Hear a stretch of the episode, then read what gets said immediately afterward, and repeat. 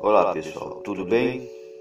Texto do dia: Confie a Jeová tudo o que você faz e os seus planos serão bem-sucedidos. Provérbio 16, versículo 3.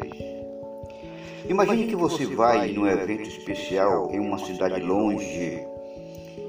Você vai precisar pegar um ônibus na rodoviária, mas existem vários ônibus você sabe para onde quer ir e qual ônibus pegar. E você sabe que subir qualquer ônibus poderia levá-lo ao lugar errado. Os jovens hoje, em especial, embora inclua todos nós, estão numa situação parecida. Nós temos uma longa viagem pela frente, que é a viagem da vida. Os jovens, uma viagem mais longa do que os adultos, do que os idosos.